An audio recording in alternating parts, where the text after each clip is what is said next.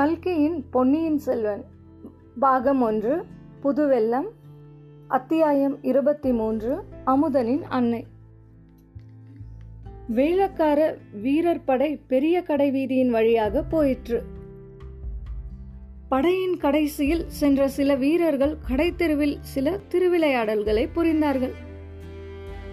ஒருவன் ஒரு பட்சண கடையில் புகுந்து ஒரு கூடை நிறைய அதிரசத்தை எடுத்துக்கொண்டு வந்து மற்ற வீரர்களுக்கு விநியோகித்தான். பிறகு வெறும் கூடையை கடைக்காரனுடைய தலையிலே கவிழ்த்தபோது வீரர்களும் வீதியில் சென்றவர்களும் இறைந்து சிரித்தார்கள். இன்னொரு வீரன் வழியில் எதிர்பட்ட ஒரு மூதாட்டியின் கையில் இருந்த பூக்கூடையை பிடுங்கினான். பூவையெல்லாம் வாரி இறைத்துக்கொண்டே பூமாறி பொழிகிறதடா என்றான். அவன் வாரி வீசிய பூக்களை பிடிக்க முயன்ற வீரர்கள் குதித்தும் சிரித்தும் கும்மாலம் அடித்தார்கள். எதிரில் வந்த ஒரு மாட்டு வண்டியை இன்னொரு வீரன் நிறுத்தி மாட்டை வண்டியிலிருந்து பூட்டு அவிழ்த்து விரட்டி அடித்தான். மாடு மிரண்டு மக்கள் கூட்டத்திடையே புகுந்து சிலரை தள்ளி கொண்டு ஓடியது. மீண்டும் ஒரே கோலாகல சிரிப்பு தான்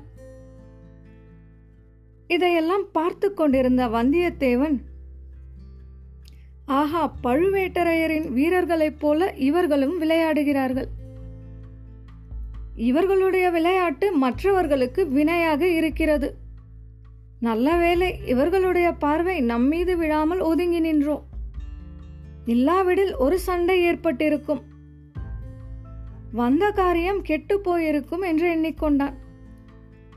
ஆனால் ஒரே ஒரு வித்தியாசமும் அவனுக்கு புலனாயிற்று.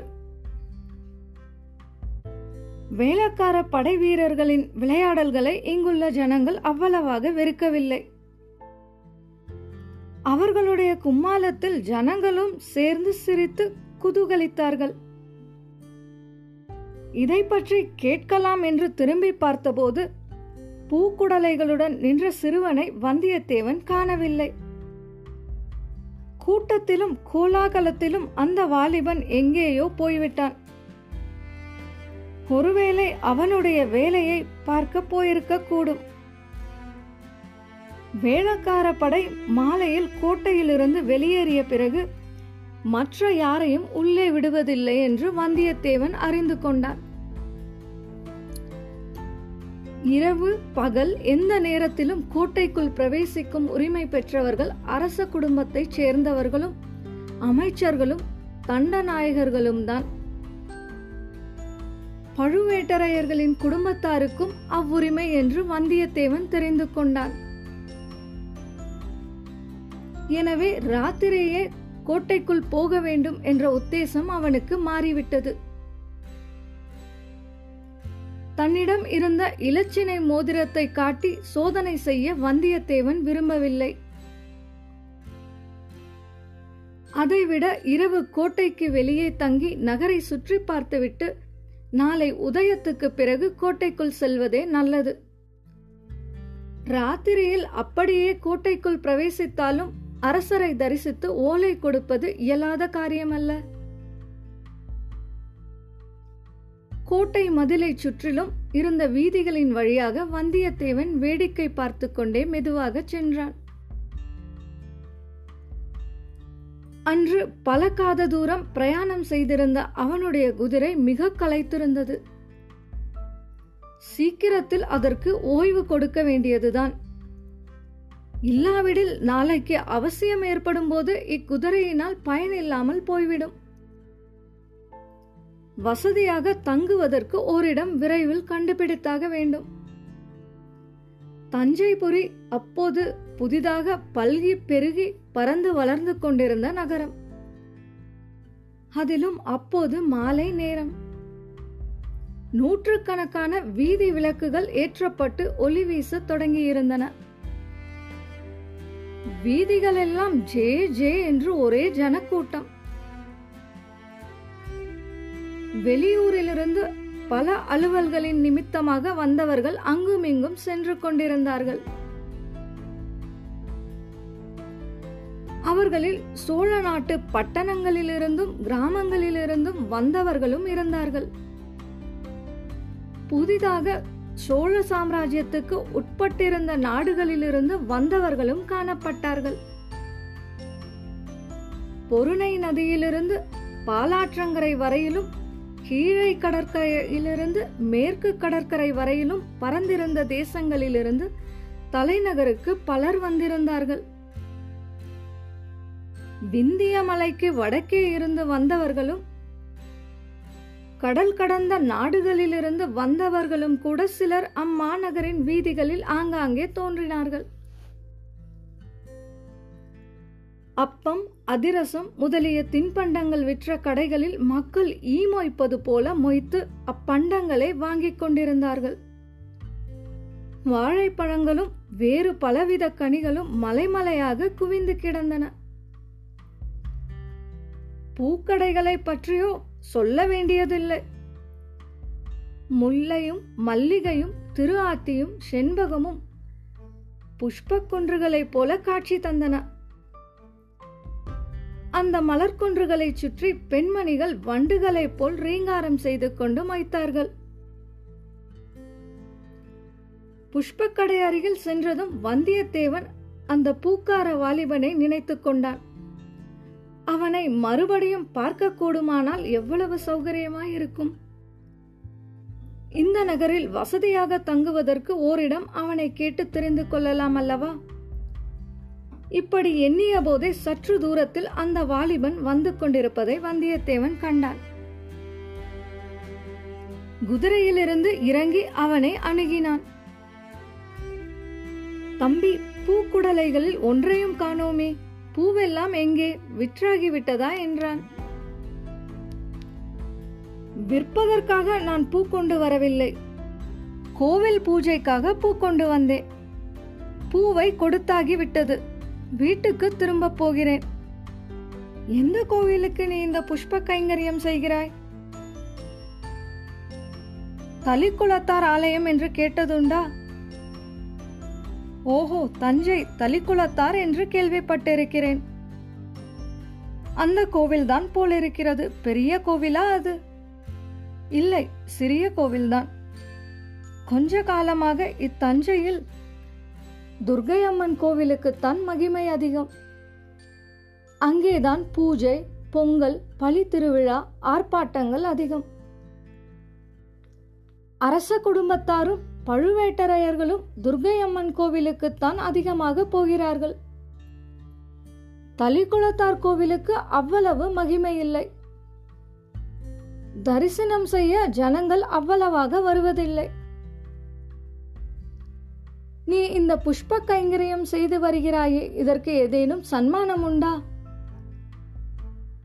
எங்கள் குடும்பத்துக்கு இதற்காக மானியம் இருக்கிறது. என் பாட்டனார் காலத்திலிருந்து கண்டராதித்த சக்கரவர்த்தி விட்ட நிபந்தம் உண்டு. தற்சமயம் நானும் என் தாயாரும் இந்த கைங்கரியத்தை செய்து வருகிறோம். தலிக்குலத்தார் கோவில் செங்கல் திருப்பணியா அல்லது கருங்கல் பணி செய்திருக்கிறார்களா என்று வல்லவரையன் கேட்டான். அவன் வருகின்ற வழியில் பல செங்கல் கோயில்களுக்கு கருங்கல் திருப்பணி நடந்து கொண்டிருப்பதை பார்த்தபடியால் இவ்விதம் கேட்டான். இப்போது செங்கல் கோவில்தான். கருங்கல் திருப்பணி விரைவில் தொடங்கும் என்று கேள்வி. இந்த திருப்பணியை உடனே நடத்த வேண்டும் என்று பழையாறை பெரிய பிராட்டியார் விரும்புகிறாராம். ஆனால் என்று அந்த வாலிபன் தயங்கி நிறுத்தினான். ஆனால் என்ன? பராபரியாக கேள்விப்பட்டதையெல்லாம் சொல்வதில் என்ன பயன்? பகலில் பக்கம் பார்த்து பேசு இரவில் அதுவும் பேசாதே என்று சொல்ல கேட்டிருக்கிறேன். இதுவோ நார்ச்சந்தியும் கூடும் இடம். நம்மை சுற்றிலும் ஜனங்கள். இந்த மாதிரி இடத்திலே நின்றுதான் தைரியமாக எந்த ரகசியமும் பேசலாம். இந்த பெரும் கூட்டத்தில் இறைச்சலிலும் நம்முடைய பேச்சு யார் காதிலும் விழாது என்றான் வல்லவரையன். பேசுவதற்கு ரகசியம் என்ன இருக்கிறது என்றான் அந்த வாலிபன். வந்தியத்தேவனை கொஞ்சம் சந்தேகத்துடன் பார்த்து ஆஹா இந்த பிள்ளை நல்ல புத்திசாலி. இவனுடன் சிநேகம் செய்து கொள்வதில் லாபம் உண்டு. பல விஷயங்கள் அறியலாம். ஆனால் இவன் மனதில் வீண் சந்தேகத்தை உண்டாக்கக்கூடாது. இவ்விதம் வந்தியத்தேவன் எண்ணி ஆமாம் ரகசியம் என்ன இருக்கிறது? ஒன்றுமில்லைதான். போனால் போகட்டும். தம்பி இரவு எங்கேயாவது நான் நிம்மதியாக தூங்க வேண்டும். வெகு தூரம் பிரயாணம் செய்து மிகவும் களைப்படைந்திருக்கிறேன். எங்கே தங்கலாம்? ஒரு நல்ல விடுதிக்கு வழிகாட்டி எனக்கு உதவி செய்ய முடியுமா? என்று கேட்டான். இந்த நகரில் தங்குவதற்கு இடங்களுக்கு என்ன குறைவு?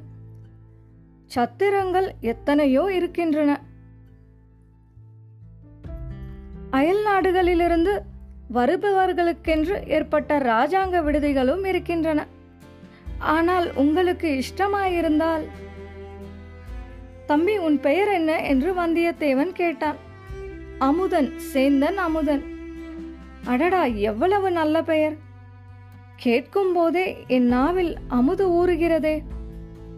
எனக்கு இஷ்டமாயிருந்தால் உன்னுடைய வீட்டுக்கு தங்கலாம் என்று தானே நீ சொல்லத் தொடங்கினாய். ஆமாம் அது எப்படி உங்களுக்கு தெரிந்தது? என்னிடம் மந்திர வித்தை இருக்கிறது. அதனால் தெரிந்து கொண்டேன். உன் வீடு எங்கே இருக்கிறது? நகர எல்லையை தாண்டி கூப்பிடு தூரத்தில் எங்கள் பூந்தோட்டம் இருக்கிறது. தோட்டத்துக்குள்ளே எங்கள் வீடும் இருக்கிறது என்றான் அமுதன். ஆஹா அப்படியானால் உன் வீட்டுக்கு நான் வந்தே தீருவேன். இந்த பட்டணத்து சந்தடியில் என்னால் இன்று இரவை கழிக்க முடியாது. மேலும் உன்னை போன்ற உத்தம புதல்வனை பெற்ற உத்தமியை தரிசிக்க விரும்புகிறேன். என்னை பெற்ற அன்னை உத்தமிதான் ஆனால் துர்பாகியசாலி. அடடா ஏன் அவ்வாறு சொல்கிறாய்? ஒருவேளை உன் தந்தை என் தந்தை இறந்து தான் போனார். ஆனால் அது மட்டும் அல்ல என் தாய் பிறவியிலேயே துர்பாகியசாலி. பார்த்தால் தெரிந்து கொள்வீர்கள் வாருங்கள் போகலாம் என்றான். அரை நாழிகை நேரம் நடந்து அவர்கள் நகர்ப்புறத்துக்கு அப்பால் இருந்த பூந்தோட்டத்துக்கு வந்து சேர்ந்தார்கள். இரவில் மலரும் பூக்களின் இனிய மனம் வந்தியத்தேவனுக்கு அபூர்வ சுகமயக்கத்தை உண்டாக்கியது. நகரத்தின் வீதிகளில் எழுந்த கோலாகல இரைச்சலும் சந்தடியும் அங்கே அவ்வளவாக கேட்கவில்லை. பூந்தோட்டத்தின் மத்தியில் ஓட்டு வீடு ஒன்று இருந்தது. பக்கத்தில் இரு குடிசைகள் இருந்தன. தோட்ட வேலையில் உதவி செய்த இரு குடும்பத்தார் அக்குடிசைகளில் இருந்தார்கள். அவர்களில் ஒருவனை அமுதன் அழைத்து வந்தியத்தேவனுடைய குதிரைக்கு தீனி வைத்து மரத்தடியில் கட்டி வைக்கும்படி கூறினான். பிறகு வீட்டுக்குள் அழைத்துச் சென்றான். அமுதனுடைய தாயாரை பார்த்ததும் வந்தியத்தேவனுக்கு அவளுடைய துர்பாக்கியம் இத்தகையது என்று தெரிந்துவிட்டது. அந்த மூதாட்டி பேசும் சக்தியற்ற ஊமை. காதும் கேளாது என்று தெரிந்தது. ஆனால் அந்த மாதரசியின் முகத்தில் கருணையும் அன்பும் நிறைந்து ததும்பியதை வந்தியத்தேவன் கண்டான். கூறிய அறிவின் ஒளியும் அம்முகத்திலிருந்து வீசியது. பொதுவாக ஏதாவது ஒரு அங்கத்தில் ஊனமுற்றவர்கள் மற்றபடி சிறந்த அறிவு கூர்மையுள்ளவர்களாக விளங்குவது சிருஷ்டி விசித்திரங்களில் ஒன்று அல்லவா? அமுதன் சில சமிக்ஞைகள் செய்ததும் அந்த மூதாட்டி வந்திருப்பவன் அயல் தேசத்திலிருந்து வந்த விருந்தாளி என்று தெரிந்து கொண்டாள். முகபாவத்தில் தன்னுடைய பரிவையும் வரவேற்பையும் தெரிவித்தாள். சற்று நேரத்துக்கெல்லாம் இலை போட்டு அந்த அம்மாள் உணவு பரிமாறினாள். முதலில் இடியாப்பமும் இனிப்பான தேங்காய் பாலும் வந்தன. அந்த மாதிரி இனிய பலகாரத்தை வந்தியத்தேவன் தன் வாழ்நாளில் அருந்தியதே இல்லை. பத்து பன்னிரண்டு இடியாப்பமும் அரைப்படி தேங்காய் பாலும் சாப்பிட்டான். பிறகு புலிக்கறியும் சோளமா பணியாரமும் வந்தன. அவற்றையும் ஒரு கை பார்த்தான்.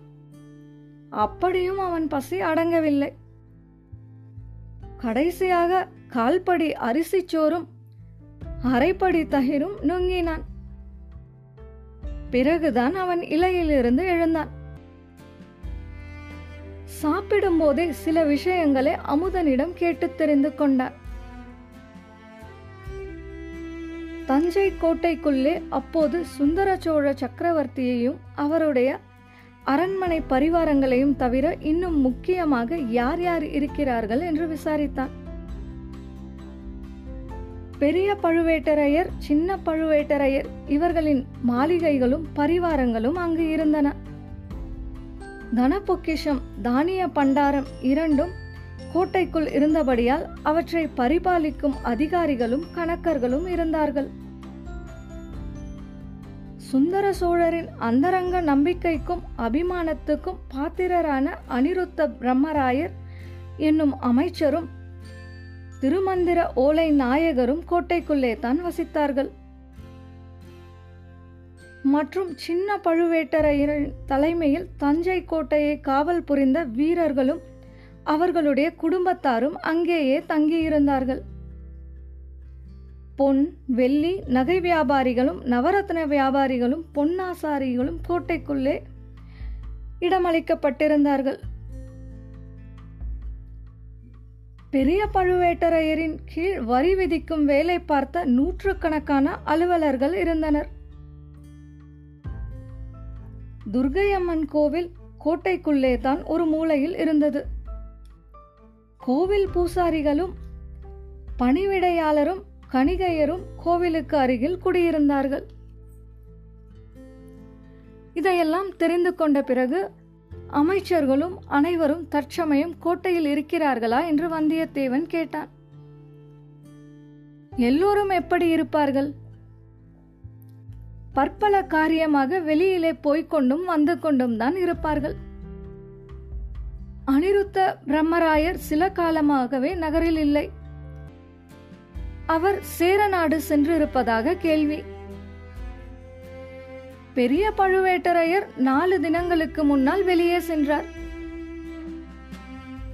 கொள்ளிடத்துக்கு வடக்கே நடுநாட்டுக்கு சென்றதாக கேள்வி. போனவர் ஒருவேளை திரும்பி வந்திருக்கலாம் அல்லவா? உனக்கு தெரியாதா? என்றான். இன்று சாயம் நிறம் பழுவூர் இளையராணியின் பல்லக்கு வந்தது. கோட்டை வாசலில் நானே பார்த்தேன். ஆனால் பழுவேட்டரையர் வரவில்லை. ஒருவேளை வழியில் எங்கேனும் தங்கிவிட்டு நாளை வரக்கூடும். தம்பி இளவரசர் மதுராந்தகத்தேவரும் கோட்டைக்குள்ளேதான் தங்கியிருக்கிறாரா? ஆம் பழுவேட்டரையர் அரண்மனைக்கு பக்கத்தில் மதுராந்தகரின் மாளிகை இருக்கிறது. சின்ன பழுவேட்டரையரின் திருமகளை மனம் புரிந்த மருமகர் அல்லவா அவர்? ஓஹோ அதுவும் அப்படியா? எனக்கு இதுவரையில் தெரியாதே. ரொம்ப பேருக்கு தெரியாதுதான். சக்கரவர்த்தியின் தேக அசௌகரியத்தை முன்னிட்டு திருமணத்தை கோலாகலமாக நடத்தவில்லை. நல்லது மதுராந்தகத்தேவர் இப்போது கோட்டைக்குள்ளே தான் இருக்கிறாரா கோட்டைக்குள்ளே தான் இருக்க வேண்டும். ஆனால் மதுராந்தகத்தேவர் சாதாரணமாக வெளியில் வருவதில்லை. மக்கள் அவரை பார்க்க முடிவதும் இல்லை. சிவபக்தியில் ஈடுபட்டு பெரும்பாலும் யோகத்திலும் தியானத்திலும் பூஜையிலும் காலம் கழிப்பதாக கேள்வி. ஆனாலும் இத்தனை நாளைக்கு பிறகு கல்யாணம் செய்து கொண்டிருக்கிறாரே? ஆமாம் அது கொஞ்சம் வியப்பான காரியம்தான். கல்யாணத்துக்கு பிறகு தேவரின் மனமே மாறிப் போயிருப்பதாயும் சொல்கிறார்கள். நமக்கென்ன அதை பற்றி? பெரிய இடத்து பேச்சு பேசாமல் இருப்பதே நல்லது. சேந்தன் அமுதனிடம் இன்னும் பல விஷயங்கள் கேட்டு தெரிந்து கொள்ளும் ஆவல் வந்தியத்தேவனுக்கு இருந்தது. ஆனால் அதிகமாக ஏதேனும் கேட்டு சந்தேகத்தை கிளப்பிவிட அவன் விரும்பவில்லை. இத்தகைய சாது பிள்ளையின் சிநேகம் தனக்கு பேருதவியாயிருக்கும். தஞ்சையில் தங்க இம்மாதிரி ஒரு வீடு அகப்பட்டதும் தன்னுடைய அதிர்ஷ்டமாகத்தான் கருதினான். அதையெல்லாம் கெடுத்துக் கொள்வானேன்? மேலும் நீண்ட பிரயாண கலைப்புடன் முதல் நாள் இரவு கண் விழித்ததும் சேர்ந்து கொண்டது. கண்ணை சுழற்றிக்கொண்டு தூக்கம் வந்தது. சேந்தன் அமுதன் அவனுடைய நிலையை அறிந்து விரைவில் படுக்கை போட்டு கொடுத்தான். தூக்க மயக்கத்தில் கடைசியாக வந்தியத்தேவனுடைய மனதில் பழுவூர் இளையராணியின் திருமுகம் வந்தது. அப்பப்பா என்ன அழகு என்ன ஜொலிப்பு! அந்த மாயமோகன வடிவத்தை திடீரென்று அவன் பார்த்ததும் அடியோடு செயலிழந்து கண் கொட்டாமல் திகைத்து நின்றது இன்னொரு அனுபவத்தை அவனுக்கு நினைவூட்டியது. சிறு பிராயத்தில் ஒரு சமயம் காட்டு வழியாய் போய்க் கொண்டிருக்கையில் திடீரென்று படமெடுத்த ஆடிய பாம்பு அவன் முன் எதிர்பட்டது. அதன் அழகே அழகு. வந்தியத்தேவனால் பாம்பின் படத்திலிருந்து கண்ணை அகற்றவே முடியவில்லை. கண் கொட்டவும் முடியவில்லை. பார்த்தது பார்த்தபடி நின்றான். பாம்பும் ஆடிக்கொண்டே இருந்தது. பாம்பு ஆடிய போது அதற்கிணங்க இவன் உடம்பும் ஆடியது. இதன் முடிவு என்ன ஆகியிருக்குமோ தெரியாது. திடீரென்று ஒரு கீரி பிள்ளை வந்து பாம்பின் மீது பாய்ந்தது. இரண்டும் துவந்த யுத்தம் தொடங்கின. அந்த சந்தர்ப்பத்தை பயன்படுத்திக் கொண்டு வந்தியத்தேவன் ஒரே ஓட்டமாக ஓடி வந்து விட்டான். சீச்சி என்ன உதாரணம்? இந்த புவன மோகினியான சுந்தராங்கியை படமெடுத்த பாம்புக்கா ஒப்பிடுவது? இவளுடைய பால் வடியும் முகத்தை ஒரு தடவை பார்த்தாலும் பசி தீர்ந்து விடுமே. நாளைக்கு அவளை மறுபடியும் காணப்போகிறோம் அல்லவா? அவளுடைய குரலில் என்ன மதுரம்? இவள் ஒரு அபூர்வமான அழகிதான். ஆனால் குழந்தை ஜோதிடர் வீட்டிலும் அரிசலாற்றங்கரையிலும் பார்த்த அந்த இன்னொரு பெண். அவளுடைய முகத்திலும் காந்தி ஒளி விட்டது அழகு சுடர் விட்டது. இரண்டு முகங்களும் சுந்தர முகங்களாய் இருந்தாலும் அவற்றுக்குள் எத்தனை வேற்றுமை? அதில் கம்பீரமும் பெருந்தன்மையும் இதில் மோகனமும் கவர்ச்சியும். இப்படி அவன் உள்ளம் அந்த இரு மங்கையரின் முகங்களை ஒப்பிட்டு கொண்டிருந்த போது மற்றொரு மங்கை வந்து குறுக்கிட்டாள். சர்வாதிகார கொடுங்கோல் அரசியான நித்திராதேவி வந்தியத்தேவனை பரிபூரணமாக ஆட்கொண்டாள். இத்துடன் அத்தியாயம் இருபத்தி மூன்று அமுதனின் அன்னை நிறைவடைந்தது. மீண்டும் அடுத்த அத்தியாயத்தில் சந்திப்போம். நன்றி உமாச்சாரி.